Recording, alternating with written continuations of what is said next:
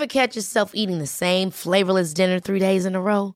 Dreaming of something better? Well, HelloFresh is your guilt-free dream come true, baby. It's me, Keke Palmer. Let's wake up those taste buds with hot, juicy pecan-crusted chicken or garlic butter shrimp scampi. Mm. Hello Fresh. Stop dreaming of all the delicious possibilities and dig in at HelloFresh.com. Let's get this dinner party started. Quality sleep is essential. That's why the Sleep Number Smart Bed is designed for your ever evolving sleep needs. Need a bed that's firmer or softer on either side? Helps you sleep at a comfortable temperature? Sleep Number Smart Beds let you individualize your comfort so you sleep better together. JD Power ranks Sleep Number number 1 in customer satisfaction with mattresses purchased in-store. And now, save 50% on the Sleep Number limited edition Smart Bed for a limited time. For JD Power 2023 award information, visit jdpower.com/awards. Only at a Sleep Number store or sleepnumber.com. Hey, it's Ryan Reynolds, and I'm here with Keith, co-star of my upcoming film If, only in theaters May 17th. Do you want to tell people the big news? All right, I'll do. Sign up now and you'll get unlimited for $15 a month in six months of Paramount Plus Essential Plan on us. Mintmobile.com slash switch. Upfront payment of $45 equivalent to $15 per month. Unlimited over 40 gigabytes per month. Face lower speeds. Videos at 480p. Active Mint customers by 531.24 get six months of Paramount Plus Essential Plan. Auto renews after six months. Offer ends May 31st, 2024. Separate Paramount Plus registration required. Terms and conditions apply if rated PG.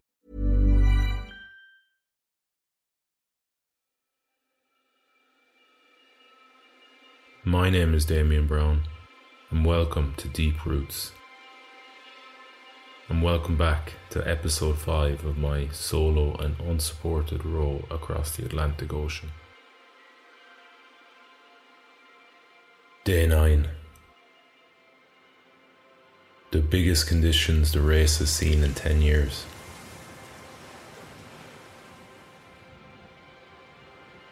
Not that I knew that.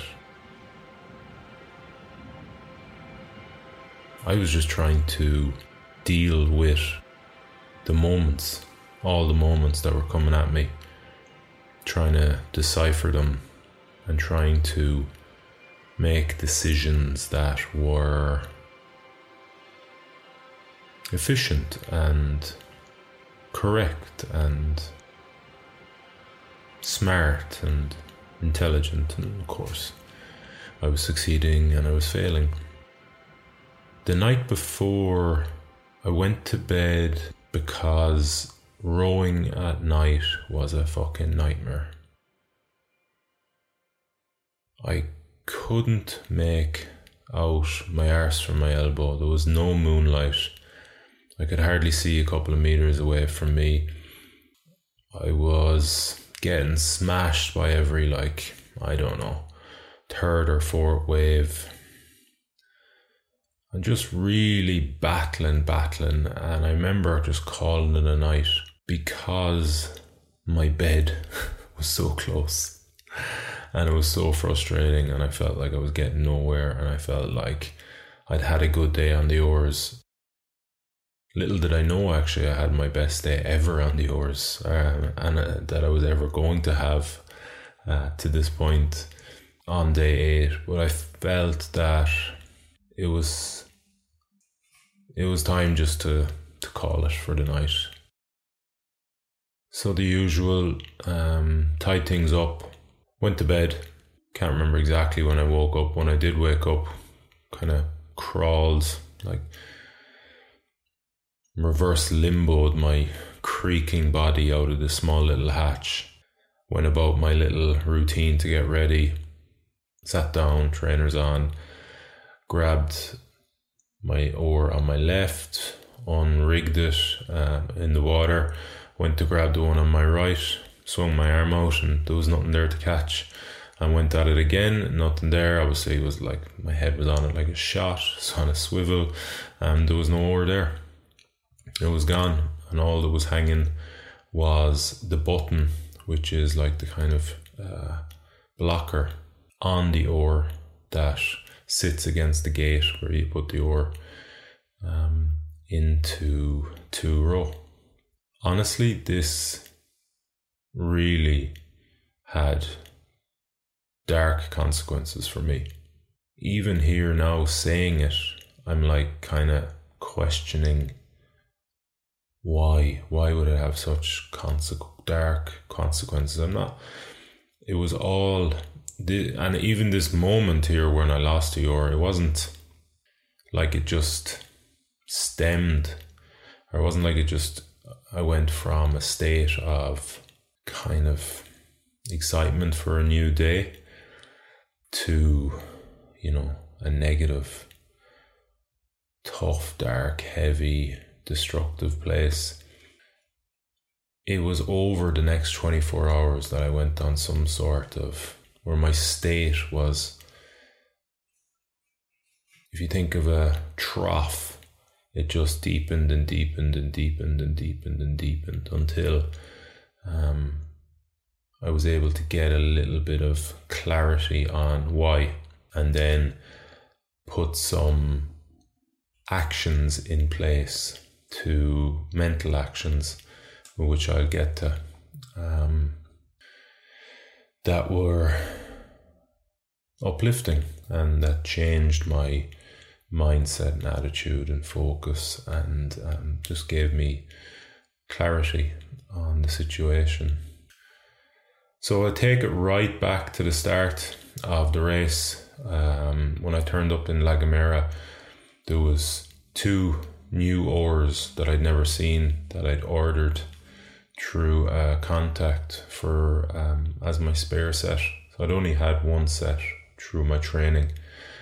And then I'd been sold these set, like I mean, um, as in by a salesman, sold them literally, um, without really ever having eyes on them. And my thinking was that oh, I'm never going to fucking use them anyway. So whatever, I just need them for the compliance inspections. Um, I have no intention of using them, so they'll do, and they're reasonably.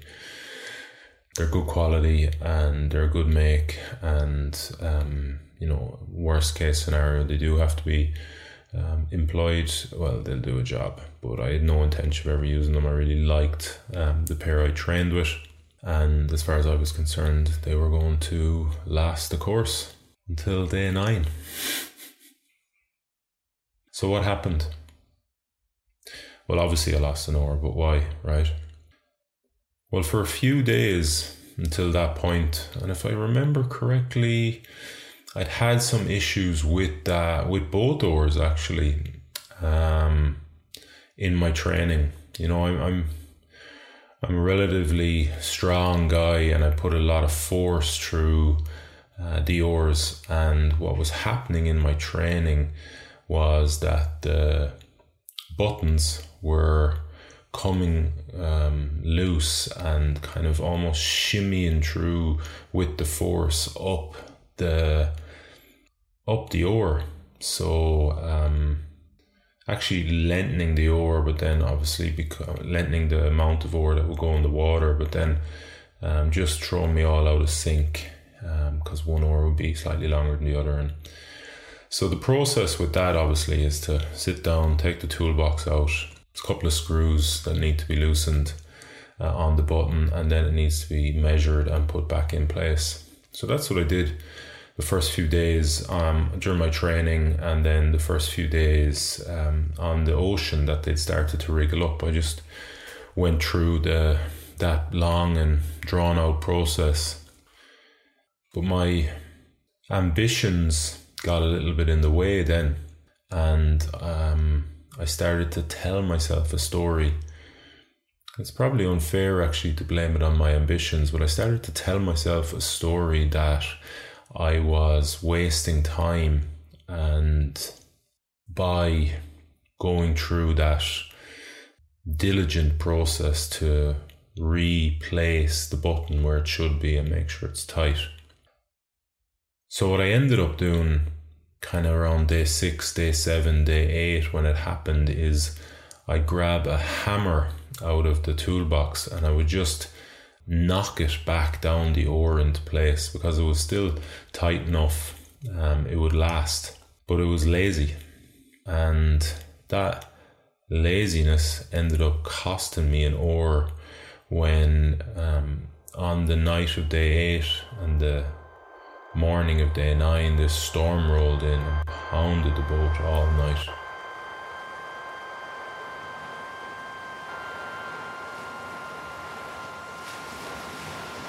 And I wake up, and then the button is still attached because I was I clipped that in at night um, to uh, to the boat through um, a lanyard. So I had these little lanyards that I was able to clip in, but that was still there. But the oar had, you know, through the force of the waves and uh, been battering, battering the boat all night. The oar had uh, wriggled its way into a um, thinner part, um, or the button had wriggled its way into a thinner part of the oar shaft, and then it just slid out. And I presume it's still out there to this day, floating around somewhere in the Atlantic.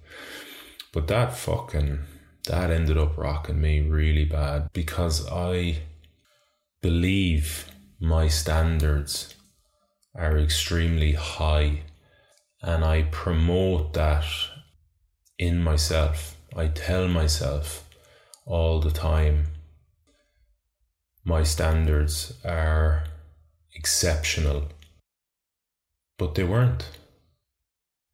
The reality was different. They were sloppy they were lazy. And I was telling myself a lie. And on some level, what I believe from this and from seeing and witnessing this in the past in myself in other areas, what I believe is that on some level we know.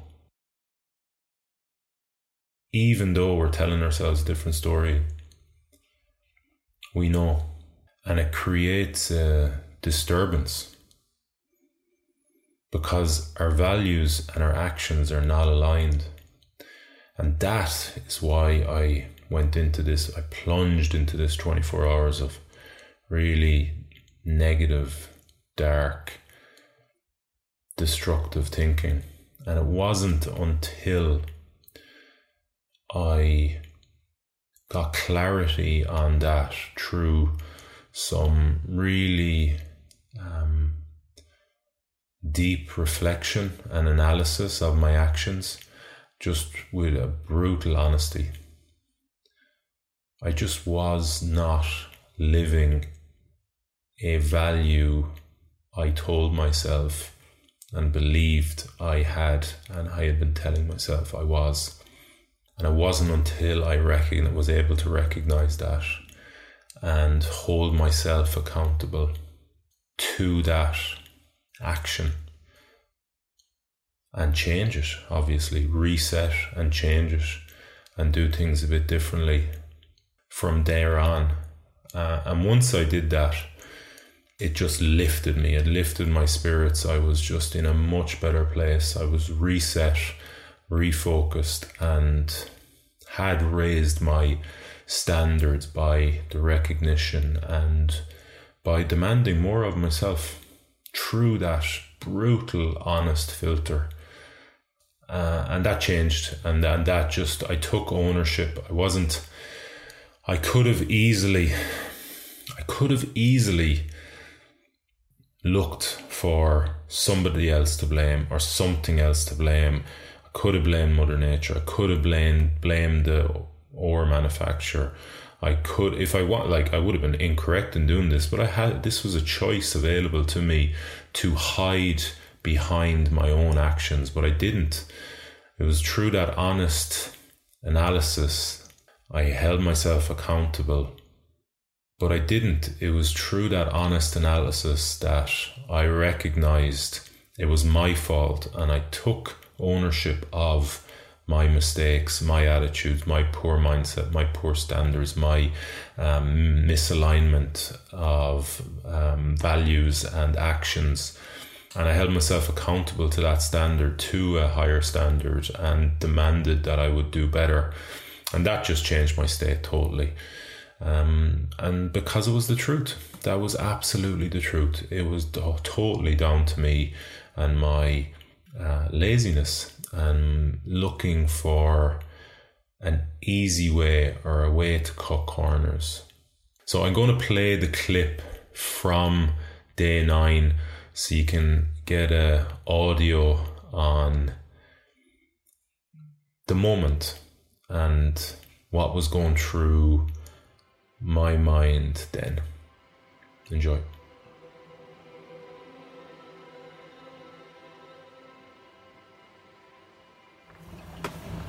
Day nine, um, a bit of a ball ache of a day, to be honest with you. Woke up this morning to find um, I was minus an hour. Um, and this threw me off um, straight away. The last few days have been going well. Rowing was good, getting some good mileage. And um, I knew straight away that like not having that oar was just going to complicate things beyond measure. Uh, like I have a, obviously have a spare set, but I've never used them before. Uh, I wasn't a big fan of them since the minute I saw them, um, and uh, just the shape of them or whatever. And uh, yeah, it's been um, been a day just getting used to that. Uh, my own fault. Um, you know, when I analyze um, what I've been doing on the boat and that, there's been sloppy, very sloppy elements to it. You know, a little bit of a um, that'll do attitude uh, instead of being really, really strict and really um, high standard about everything I do. And I suppose that's a manifestation of uh, going back two or three months, even in my training, and that just been a little bit sloppy. Um,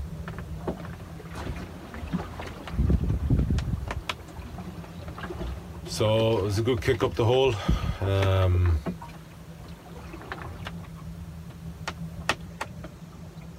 but uh, yeah, an expensive one. And you know when it's not your day, it's not your day. So um, a few hours later, I was having a number two on uh, on deck, and uh, I got. You know, you know it's not your day when you're having a shit and uh, you get hit by a, a six foot swell or six meter swell even. Um, I mean, uh, there's no, there's no, nothing you can do about that but laugh because uh, if you ever want to feel helpless, uh, have your pants around your ankles uh, on a bucket in the middle of the Atlantic and watch a, a massive swell gathering speed and know it's going to crash on top of you. Uh, um, so yeah, that was pretty messy and. Uh,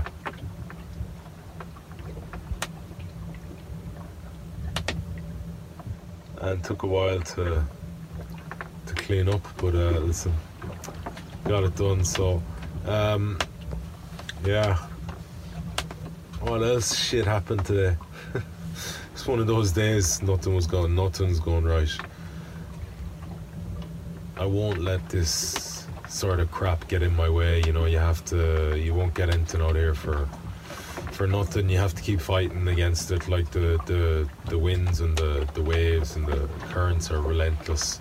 Thankfully, they've been in our favour quite a lot. But you know, even today when I was moving across them quite a bit and getting you know battered and soaked and really struggling with the new oars, you just have to keep grinding away and keep fighting and never give up and just. Um, and uh, yeah, and, and just kind of dial in on the, the processes a little bit and stop feeling sorry for yourself. And, um, and that's what I'll continue to do, you know. Uh, um, take responsibility for, uh, you know, losing the oar and take responsibility for being sloppy. You know, when I look around, I could have lost other stuff last night on the deck, even, you know, it was a wild night and uh, but I could have lost my trainers; they weren't tied down. I could have lost a load of stuff that would have made things a lot, you know, more complicated. So, you know, completely my own fault, and uh, you know, take it on the chin and just just keep striding forward and, and, not fucking let that shit get you down. You know, um, and figure out how to use the new oars to the best of your ability and. Uh, yeah, and just grind, grind, grind. Never give up. Keep fucking going. Keep going. Keep going. Keep going. Um, and uh, yeah, We're, we're going to get there eventually, man. Nothing, nothing, nothing, will stop me getting across this ocean.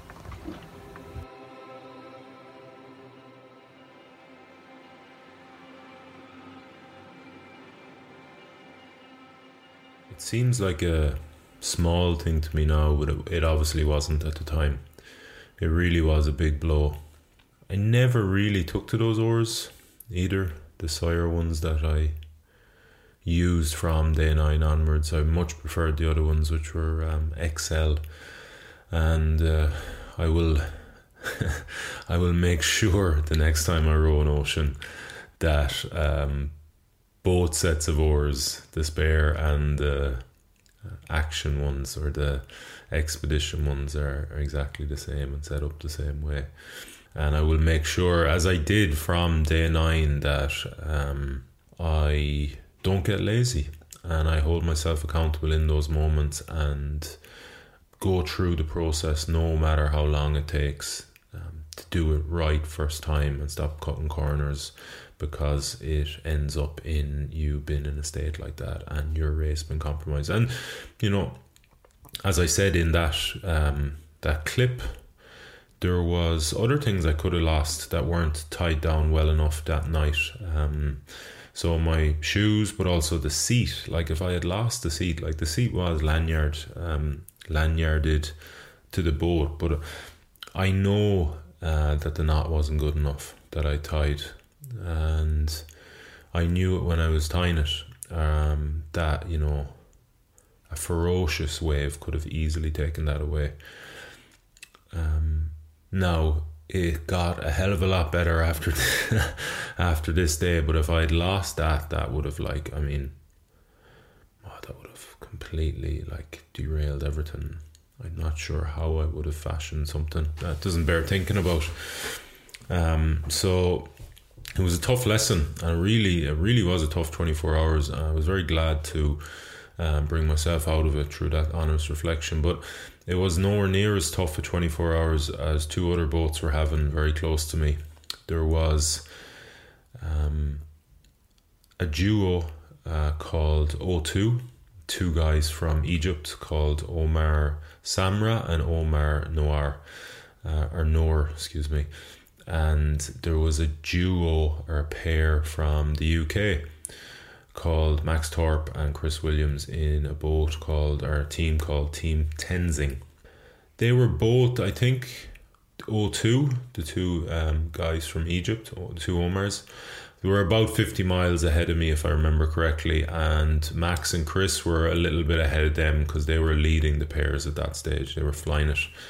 And both of those guys capsized that night in that storm that had taken away my oar that I was feeling very sorry about my uh, very sorry um, for myself about. But compared to what these two guys were or these four guys were going through it was literally nothing. It was like a blip.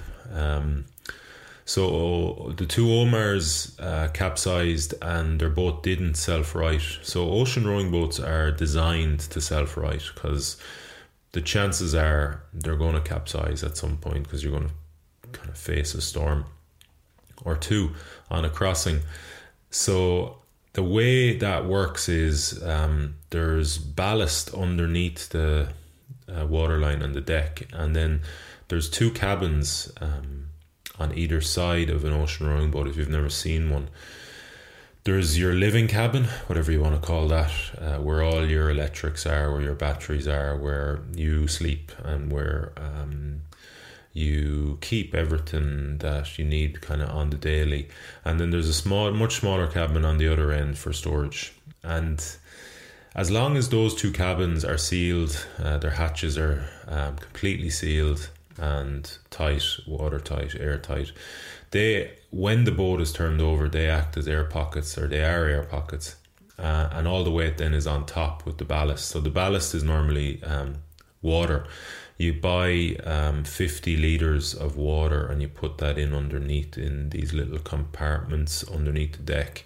spread it out, and most of the newer boats take about 50. The older boats, the heavier boats, uh, the wooden boats take about 150 liters of water So when it's capsized, that ends up on top, and the two air pockets are bottom. So the boat has no uh, choice but to either go um, kind of close to 180 degrees as it can and then come back down around and uh, re, um, and ride itself or if the wave is strong enough that knocks it over it'll go all the way over 360 degrees because the weight's on top and the two air pockets on the bottom the lads when they capsized their boat did not self right for whatever reason i think it's a bit of a mystery even to this day um, and then the two Omars deployed their life raft, and that didn't um, employ, that didn't inflate. So now remember, I'm talking about six, seven, eight, even bigger, eight, nine meter waves here. Like, and these guys had to spend um, the night in that, in those conditions, 25 at least minimum 25 knot winds 30 winds 30 knot winds um, on top of the hull. So on the rounded bottom of um, they had an r20 which is a, a boat made by rannoch. Um, it's their old design a very fast boat. So it's kind of a rounded bottom boat. It has no keel no kind of v shape so they had to sp- don't don't ask me how they did it, but they had to spend um, seven hours until they were picked up by a tanker. Um, and if I, again, if I remember the story correctly, um, and it is a pretty amazing story that's been made into a movie that was um, going, was at the Cannes Film Festival a year ago, I think, called Beyond the Raging Sea. So if you get a chance, check it out.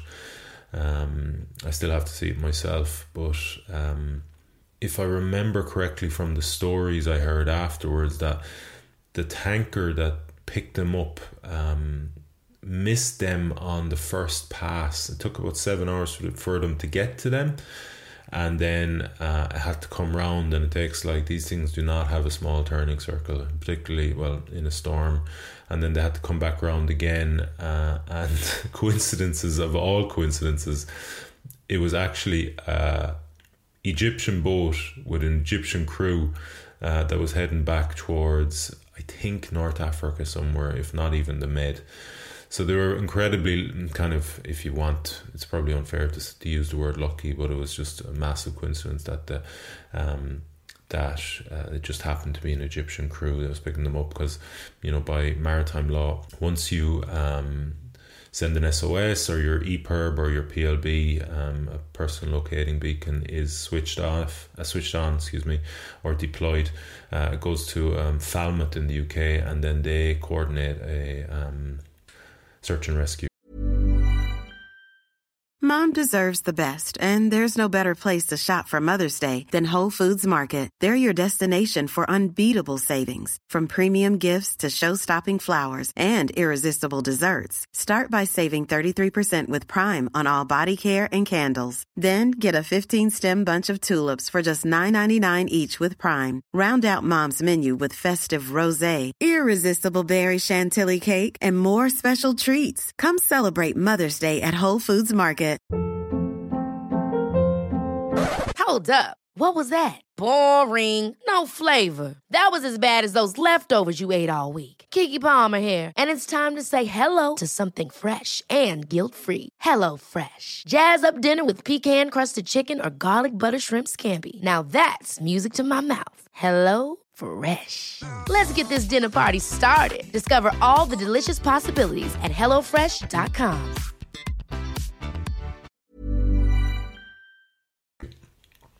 and the nearest boat uh, has to um, aid in that search and rescue. So, just happened to be these guys. Could have been any boat from any nationality or multiple nationalities, but it just happened to be a captain and crew of Egyptians. Um, so the lads got picked up eventually. Um, left their boat out there, of course. Um, I've no idea whatever happened to it. Uh, those things are incredibly valuable as well. Um, they cost about seventy grand, I think sterling. So uh, I believe there is a community that watches these AISs, automatic identification systems that show where all boats are or where you can track all boats. And if and when they are anywhere near land, they get picked up and they're you know they get um, stripped you know of anything that's of any value. Not sure. I also know the race um, duty officers and the race organizers watch the boats as well and do their best to um, get it back before that happens and try and coordinate with uh, with local authorities and local uh, locals if it's close enough to land. Now, this was day nine, so we were probably, you know, the lads anyway were close to probably five hundred miles away from land at that stage. So I'm not too sure what happened anyway.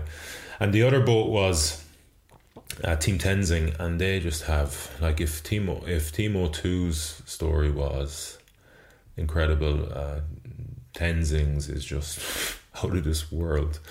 How those boat lads are still here, uh, I'll never really be able to fathom, or I suppose I'll never be really able to fathom what they went through, and nobody will until you probably have experienced it, which you know, literally nobody will. So they also capsized on uh, the night of day eight, and they were flying it. They were leading the pairs, and they were on some sort of world record pace. What happened? Their boat was um, during the capsize, the batteries in the main uh, cabin, the sleeping cabin, came loose and started a fire, and the fire basically burnt everything, made the cabin irre- irreparable. It was just, it was absolutely destroyed. Actually, I think Max opened up the cabin, you know, while it was still like a, a furnace or still burning inside there, uh, and nearly burnt himself with some sort of like almost like a backdraft when he actually did open it up. They had to, if I remember correctly, they had to eventually they rode these waves like so they had to perform some sort of movement together on the boat to keep the boat from recapsizing. So like it was almost like they had to throw their weight against the side of the boat uh, or the cabin hatch to stop it going over in these crazy conditions that we were all experiencing. And they did that for literally for hours like something like six or seven hours until they're absolutely exhausted. Had to give up the ghost because of fatigue, and then they climbed into the other cabin. So they had a traditional shaped boat. Uh, I think it was an Adkins pair or a Woodvale. I'm not sure. Uh, and they, uh, the other cabin. I mean, I, I, I would dread. I don't think I'd even fit in there on my own. Literally, I, I mean, it's like a little suitcase. It's like I, I don't know how the two of them ended up in there for hours and hours and hours and hours and hours after setting off their um, EPIRB, which actually nearly got away from them, if I remember, during the capsize. I think um, they saw it floating away, and just somehow in the storm, it actually got blown back into one of their out. I think it was Max's outreach hands. They set that off, and then that meant that the you know, there was to wait a rescue. And then I think they were like in this little suitcase with having the two of them, they're two big guys squeezed in there.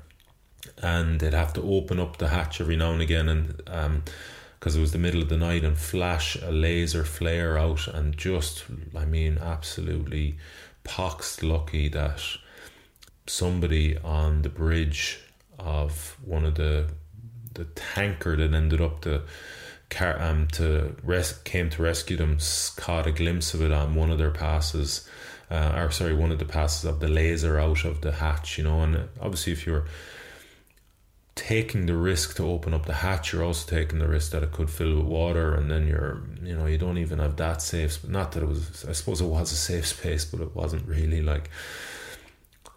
Anyway, the two boys uh, eventually like this I think it was a 250 meter long oil tanker turned up uh, to rescue them or caught it caught the glimpse of the uh, laser and then came by and it nearly crushed the boat.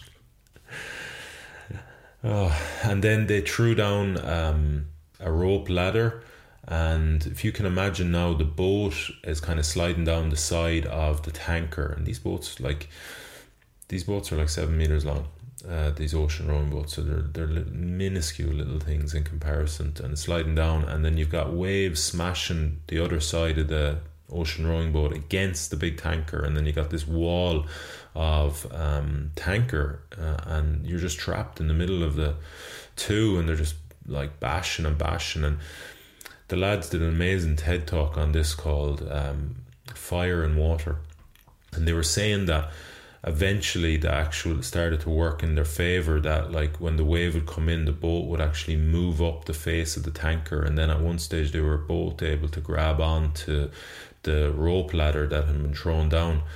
But um, chris had tied his so chris f- had burnt his hands or had some issue with his hands. So when he eventually grabbed onto the um, rope ladder he had tied his grab bag onto um, some sort of he clipped it onto the rope ladder uh, and then he lost because he, he felt like he was losing grip and he eventually did lose grip and he tried to bite onto the rope ladder with his mouth and he ended up as he fell tearing out his two front teeth um, meanwhile, Max is hanging on with one hand to this the bottom shelf or the bottom uh, rung of the ladder, uh, and he feels his grip going, but he doesn't have anything to tie on to the, the ladder, and he actually falls into the sea, and he's getting swept down the side of the tanker, and out the basically out the back of it. Um, and he's swimming like crazy. And Chris describes it like that he, he sees nothing but like focus and determination in Max's face as he's trying to get back to this tanker that's moving away. And Max describes it as that literally with his last stroke of or last bit of energy he could muster, he reached and there was a trailing line of rope um, left out of left or been thrown out of the boat by the crew, and he um, he grabbed it with his last um, effort and eventually he got pulled um, in by the crew and up, and the two of them were saved somehow. Um, so they posted some photos there recently on of the like almost like from a almost like I want to say a CCTV of the deck of the boat and the rescue and it happening and you can kind of see the crew on the deck and then just over the side you can kind of see from the angle of the the photos um, one of them hanging on I think it was Max I'm not sure um, before it all went wrong for him but it's just like I mean it's hard to even fucking imagine what it must have been like to to experience that um, and it turns out that that boat was going to Rio de Janeiro. uh, and at one stage, I remember afterwards talking to the lads, they showed me a photo of the two of them in uh, Rio de Janeiro airport after arriving. I think they spent like two weeks on this thing going across the Atlantic. Um, and they both in like jumpsuits belonging to the crew uh, in the airport waiting to fly home.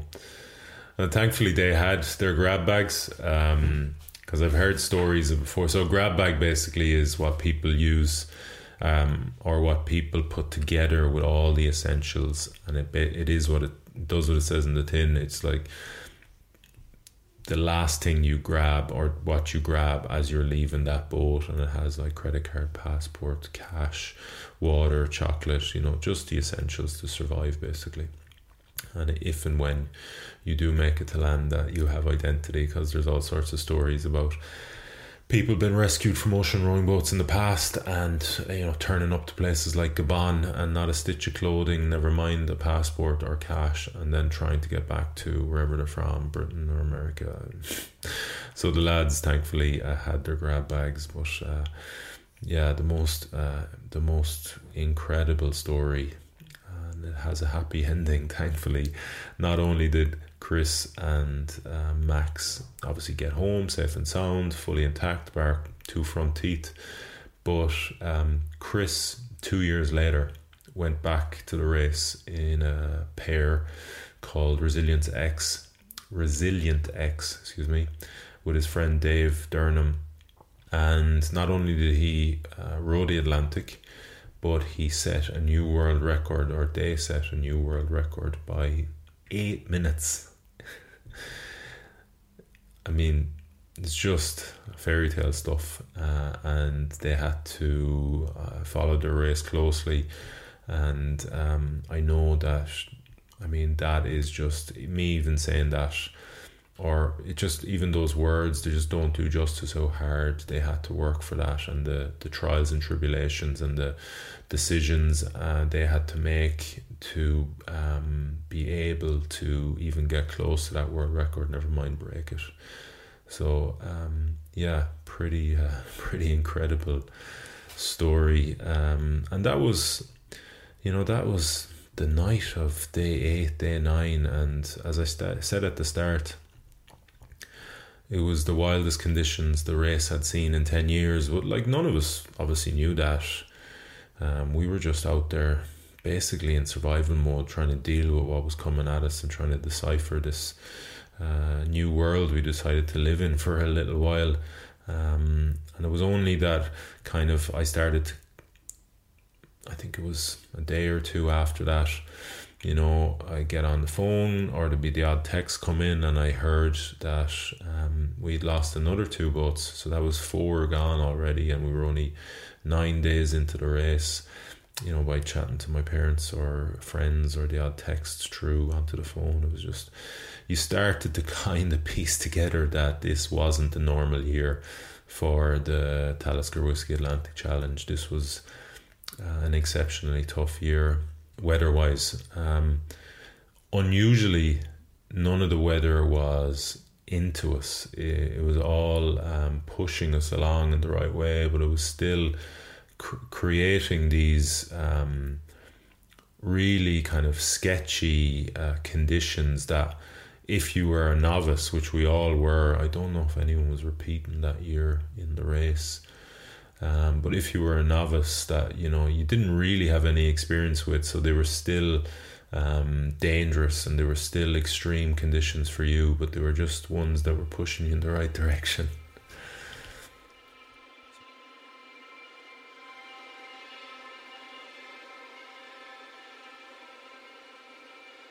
you started to see that this year's race was exceptionally difficult weather wise.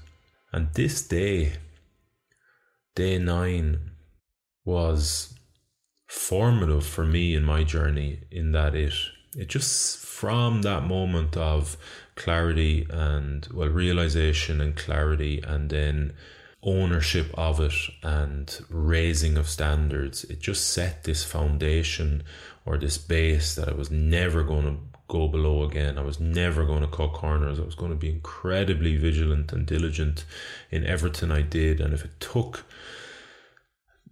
a day to do something and I had to sit on the boat for a day to do it and do no rowing, uh, I was going to do it.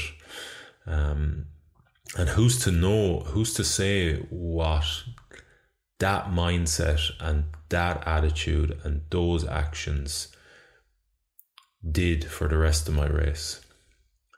Because it's such a fucking dangerous place out there. And if you are not, if your standards are not to the level you know they can be and demand they can be of yourself if you are sloppy, if you are lazy in your actions and in your thinking and in your attitudes. Um, well, you are compromising your safety, and I'm not out there to do that. I am out there to experience life on the edges of my existence and to broaden those edges by learning and experiencing time and um, moments of life at those edges. So thank you, Day 9. Thank you, Storm, whatever you are called. You helped me learn more about myself. And that is the biggest thing that I can get from these experiences. That is life on the edges. It shows up good shit that you love about yourself and loads of bad shit that you ain't so enamored by. But it's just information, and it's what you do with that information that's important. Do you hide it? Do you run from it? Do you avoid it? Or do you accept it? Or do you change it? And I decided there and then I was going to change it. And that's that, that like beautiful clarity that a very simple life of survival and, ex- and just existing can give you just helps you use those moments after, like in life, after you've got off this row. So it helped me there and it still stands to me today. I still know um, that that moment is something I can always summon, um, or that day, or what I went through, all the processes, and you know, I can see it very clearly, and then I can use that kind of time frame and the actions and the outcome of it to um, impose it or superimpose it over different areas where I'm struggling in my life and go, okay, well, yeah, this worked before, let's do that. So basically, it's pretty simple. You recognize your issue, you take fucking ownership on it, and you change it.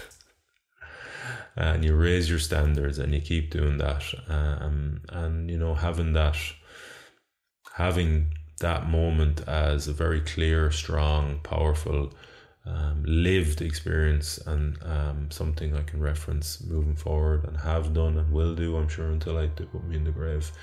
Uh, and you know what? That has just been reinforced and reinforced in its power um, when I have used it, when I have employed it.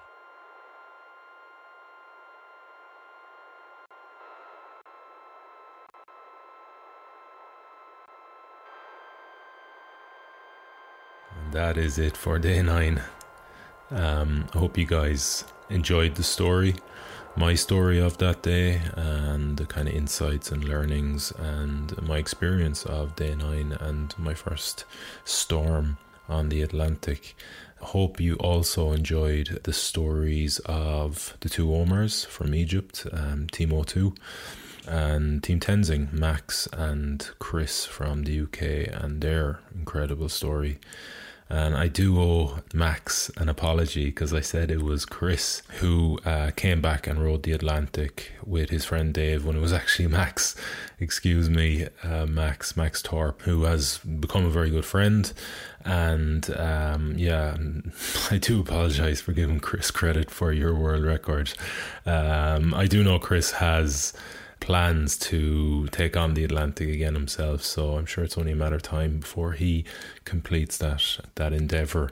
But uh, yeah, it was Max Torp and Dave uh, Durnham who uh, set the world record of 37 days uh, last year in Resilient X. Make sure to go and check out. Not make sure, but if you'd like to go um, and hear more about that. Uh, Chris and Max did a TEDx talk in Tunbridge Wells, I believe, called um, Fire and Water.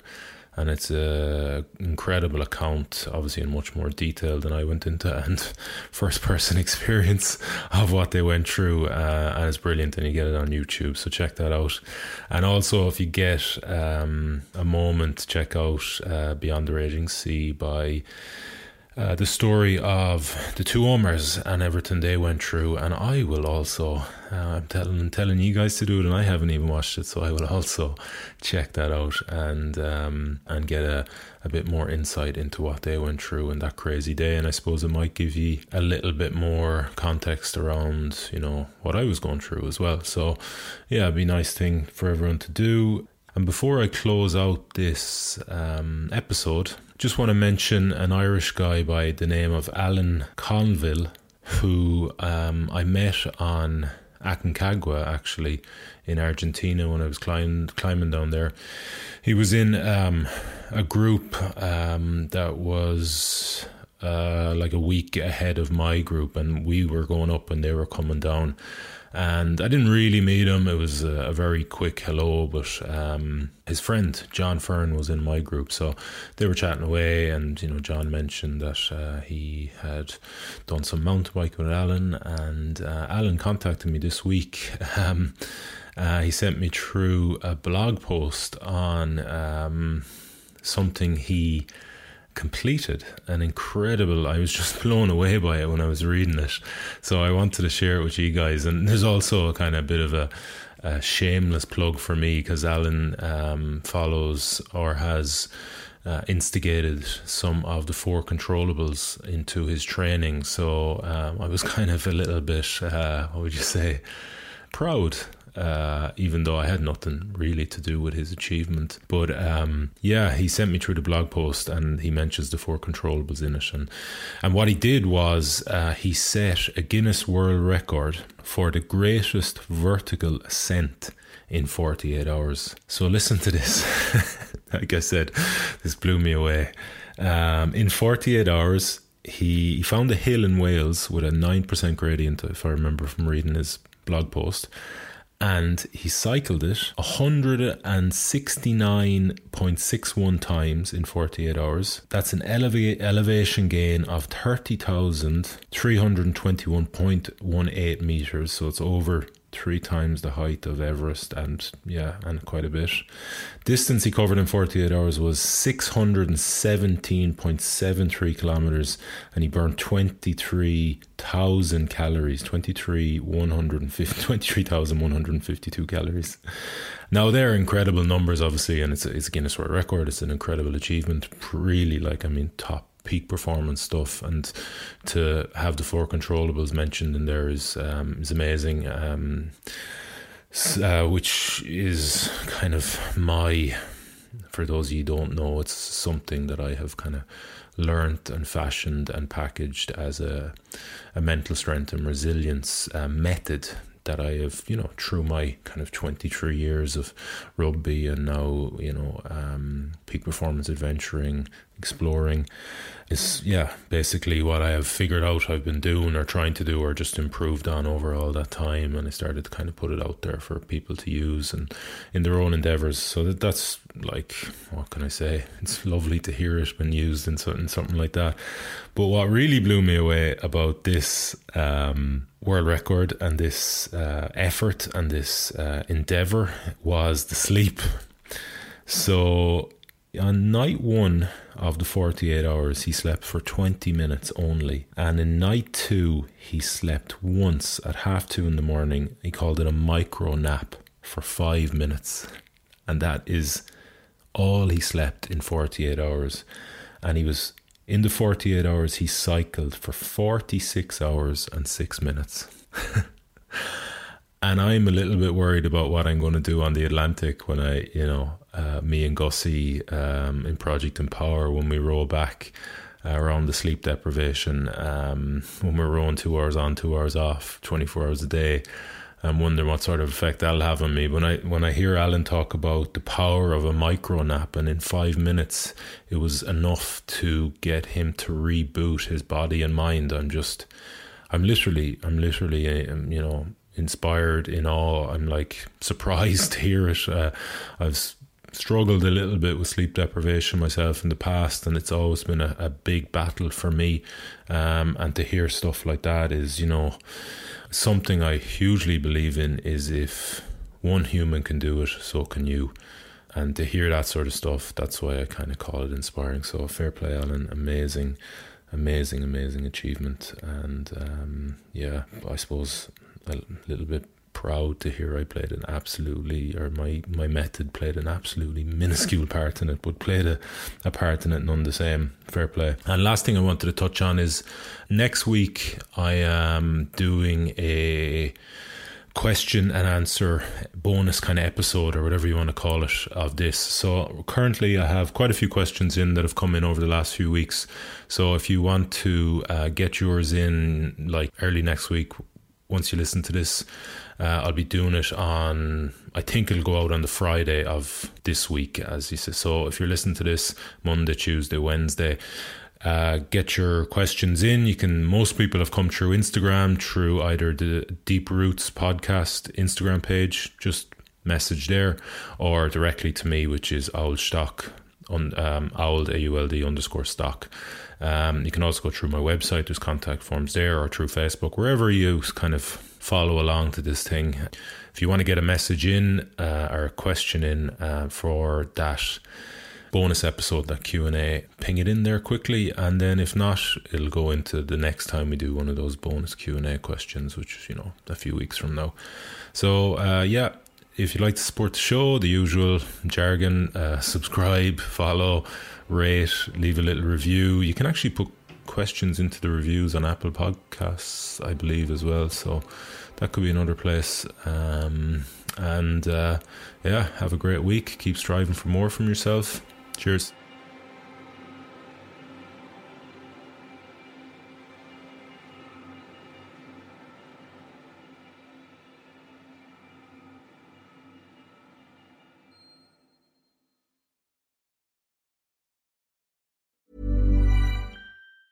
Hi, I'm Daniel, founder of Pretty Litter. Did you know cats tend to hide symptoms of sickness and pain? I learned this the hard way after losing my cat, Gingy. So I created Pretty Litter, a health monitoring litter that helps detect early signs of illness by changing colors, saving you money and potentially your cat's life. Pretty Litter is veterinarian developed, and it's the easiest way to keep tabs on your fur baby's health right at home. Go to prettylitter.com and use code ACAST for 20% off your first order and a free cat toy. Terms and conditions apply. See site for details. Even when we're on a budget, we still deserve nice things. Quince is a place to scoop up stunning high end goods for 50 to 80% less than similar brands. They have buttery soft cashmere sweaters starting at $50, luxurious Italian leather bags, and so much more. Plus, Quince only works with factories that use safe, ethical, and responsible manufacturing. Get the high-end goods you'll love without the high price tag with Quince. Go to quince.com slash style for free shipping and 365-day returns. Hold up. What was that? Boring. No flavor. That was as bad as those leftovers you ate all week. Keke Palmer here, and it's time to say hello to something fresh and guilt-free. Hello Fresh. Jazz up dinner with pecan-crusted chicken or garlic butter shrimp scampi. Now that's music to my mouth. Hello Fresh. Let's get this dinner party started. Discover all the delicious possibilities at hellofresh.com.